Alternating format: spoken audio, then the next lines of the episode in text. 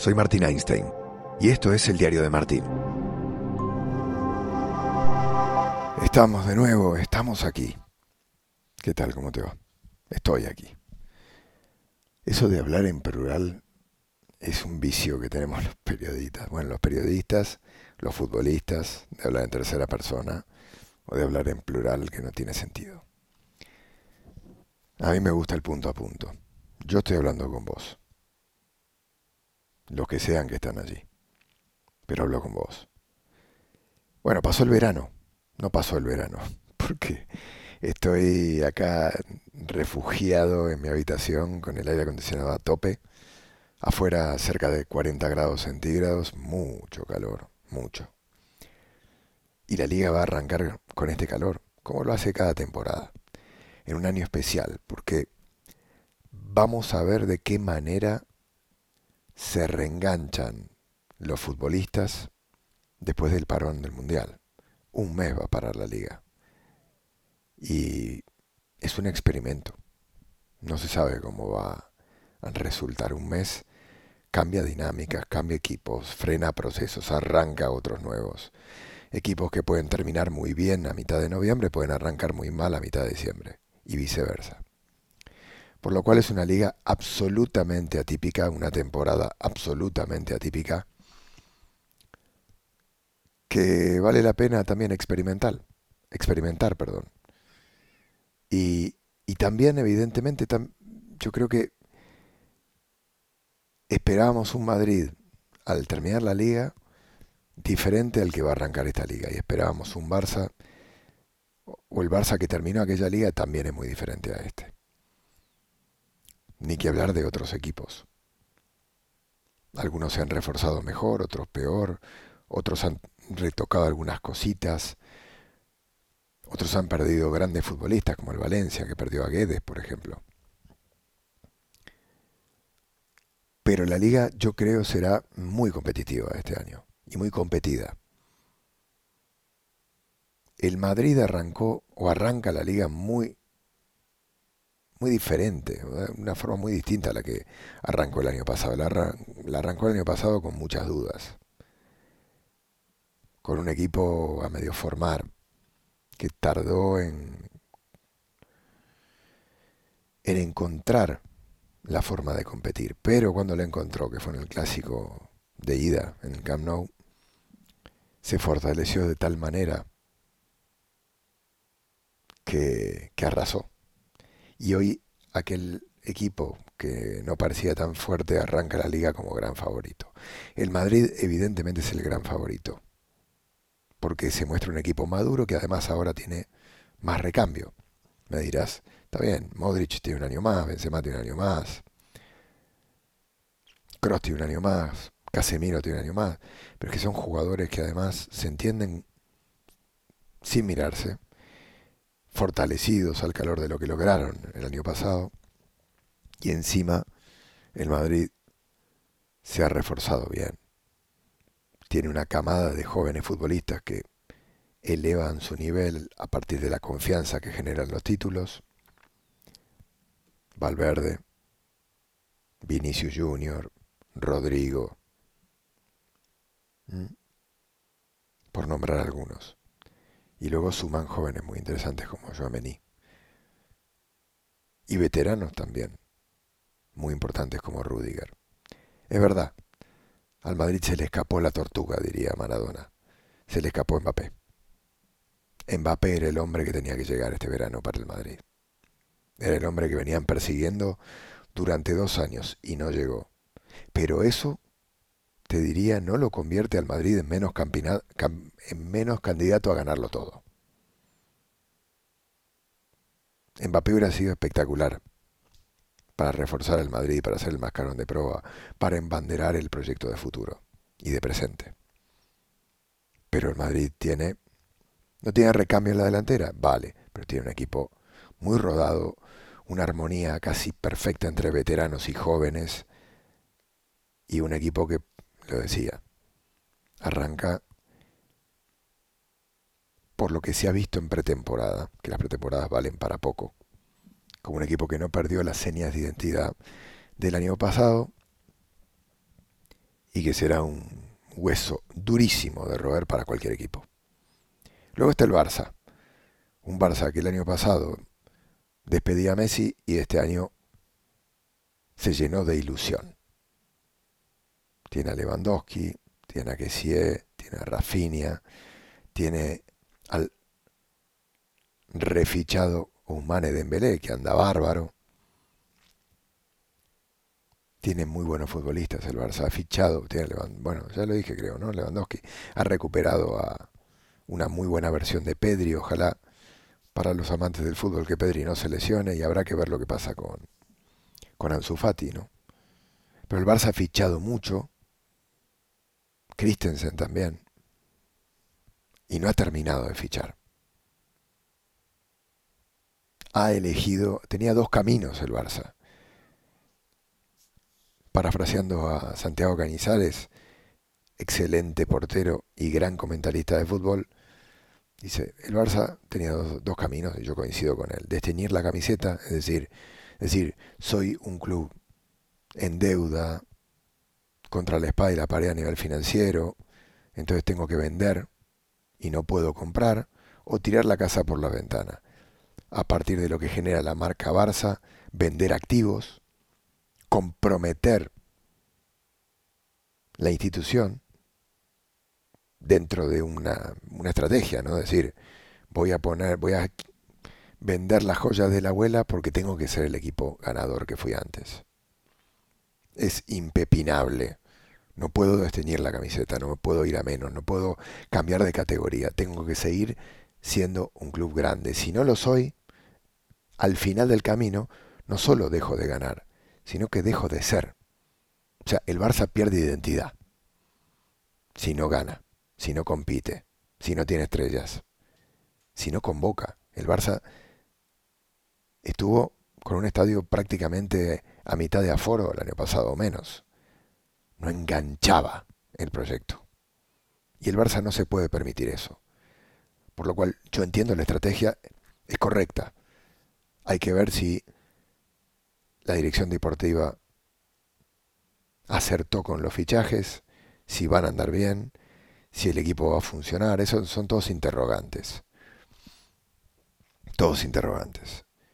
Pero el Barça apostó fuerte. Y eso le viene bien a la liga. Y le viene bien al Madrid.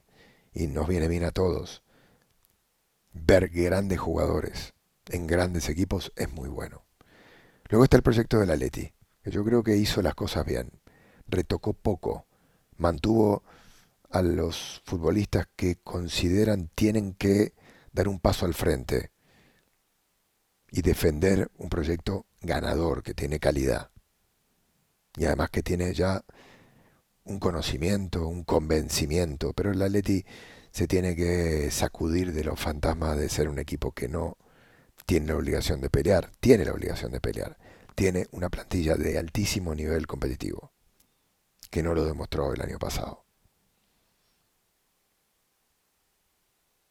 Marearon un poco la perdiz en el mercado con el tema Cristiano Ronaldo. El Atleti terminó diciendo que era imposible, aunque le costó llegar a decir eso.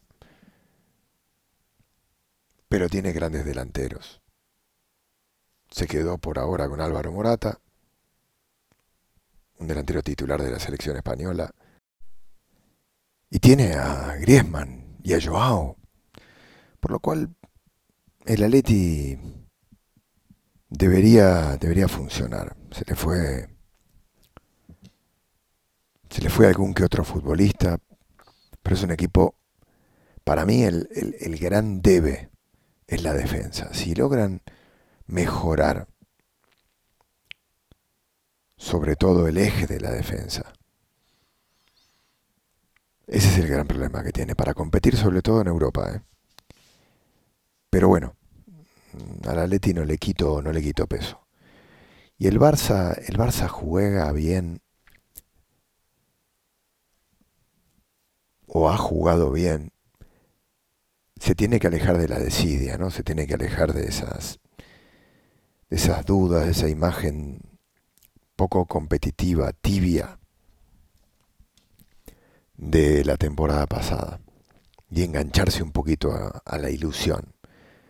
Futbolistas tiene, se ha reforzado en todos lados, en el centro del campo, en los laterales, en el eje de la defensa, con los extremos ya ni hablar, y en la delantera, por lo cual el Barça tiene lo que Xavi quería para competir, que es dos muy buenos por puesto. Ha pasado un año de la salida de Leo, se ha limpiado un poco el aire y entrega buenas sensaciones. Entrega buenas sensaciones cuando juega. Para mí, lo, lo más interesante que tiene el Fútbol Club Barcelona no pasa por lo que fichó. Pasa por tener a un futbolista, para mí el mejor, y uno de los mejores del mundo, que es Pedri. Si consiguen tener a Pedri bien toda la temporada, acompañado por esta corte de estrellas, de grandes futbolistas, el Barça va a ser un equipo también de cuidado. Pero hay que ir con cuidado también con el Barça porque es un equipo que salió de la UCI, como dicen aquí en España, que salió de terapia intensiva. Y hay que ver cómo se recupera. Tiene un entrenador marca de la casa, lo cual es bueno, pero no está en el punto de madurez que tienen otros equipos europeos, que tiene el Madrid, que tiene el Atleti. Le falta ese crecimiento. Pero el fútbol es un deporte que nos sorprende, ¿no? Como nos sorprendió el Madrid el año pasado, el Barça también. Nos podría sorprender este. Vamos a ver. Vamos a ver qué pasa. Por lo pronto yo arranco viajando a Almería. Estuve en Almería hace 10 días contando historias con diarios de bicicleta, algo que me pone muy contento porque tendremos una segunda temporada de contar las historias sobre dos ruedas. Que lo que hemos descubierto es que nos da un registro diferente, que nos permite acceder a la gente y que la gente se abra de otra manera. Pedaleamos con Rubi, el entrenador de Almería, que enfrenta al Real Madrid el domingo a las 10 de la noche aquí en España por un lugar maravilloso. Es un sitio en donde el desierto se une con el mar Mediterráneo. Un paisaje que si miramos hacia la tierra está lleno de cactus, de agave, de arbustos, de tierra muy seca. Y si giramos hacia, hacia la otra dirección, nuestra cabeza, vemos un mar transparente y hermoso con montañas que van dibujando el límite del Mediterráneo. Por allí pedaleamos con, con Rubi, un tipo muy interesante, que perteneció al cuerpo técnico de Tito Vilanova y de Gerardo Martino cuando estaban en el Barça, pero que es un hombre que se hizo a sí mismo, catalán, que estuvo en el Español, que estuvo en el Betis, que estuvo en el Levante, que estuvo en el Girona, que estuvo en el Valladolid, y que llevó Almería después de siete temporadas a la primera división. Y que es muy cauteloso. Se cuidó. Entró con el freno de mano puesto a la entrevista, pero se fue soltando. Y lo que entendés cuando haces diarios de bicicleta es que cuando el protagonista se engancha a la bici, se engancha a una propuesta diferente, abraza la idea, salen cosas muy buenas. Pero también entendés, haciendo esto, que tiene que haber voluntad por parte del entrevistado, que no es, bueno, me voy a una entrevista y me la saco de encima en 15 minutos, no. Tiene que haber una, un aporte de quiero hacer esto. Vamos a tener historias muy interesantes este año. Ya estuvimos por Galicia, estuvimos por Almería, hicimos, grabamos también en Madrid, grabamos en Pamplona, nos metimos en aventuras nuevas y, y hay cosas muy lindas, porque también se trata de que el fútbol nos abre esta puerta para descubrir el país, para descubrir sus historias, para conocer a sus personas, para entender la idiosincrasia de los clubes, que de última también es la forma de ser de la gente que construye ese club. directivos, jugadores, hinchas, aficionados, las regiones en donde esos clubes están. Entonces es un viaje también antropológico el de Diario de Bicicleta, es un viaje de conocimiento de la gente, de sus historias, de su cultura. Bueno, mm, era un poco esto, es un puntapié inicial, este diario de bicicleta. Creo que el camino nos va a ir poniendo en su lugar, ¿no? Yo espero que me acompañes en el podcast un año más. Lo arrancamos un poco antes del Mundial de Rusia y ya vamos cuatro años. ¿eh? A veces con, con, con temas maduros, a veces con liviandad, pero siempre acompañándonos. Es un poco la propuesta que yo te hago compañía a vos y que vos me haces compañía a mí. No te olvides de mí. Mandame mensajes en Instagram, en Twitter. Comentame qué es lo que te gusta. ¿Qué te gustaría saber? De Almería, por ejemplo. Estuvimos haciendo historias. Claro, la gente no lo sabe. Es un lugar que es como una granja con techo, porque han armado como viveros, como invernaderos, en donde cultivan pimientos, tomates, hortalizas, y es espectacular. Hay una cultura ahí debajo de, esos, de esas tiendas muy rica y estuvimos hablando de eso también. No sabes lo rico que son los tomates ahí. Los paisajes y la cultura mediterránea que también es diferente allí en Almería. Gracias por estar ahí. Estos diarios de bicicleta, acá arrancamos la temporada y espero que nada, que, que te guste, que me acompañes y que compartamos el camino. Un abrazo grande.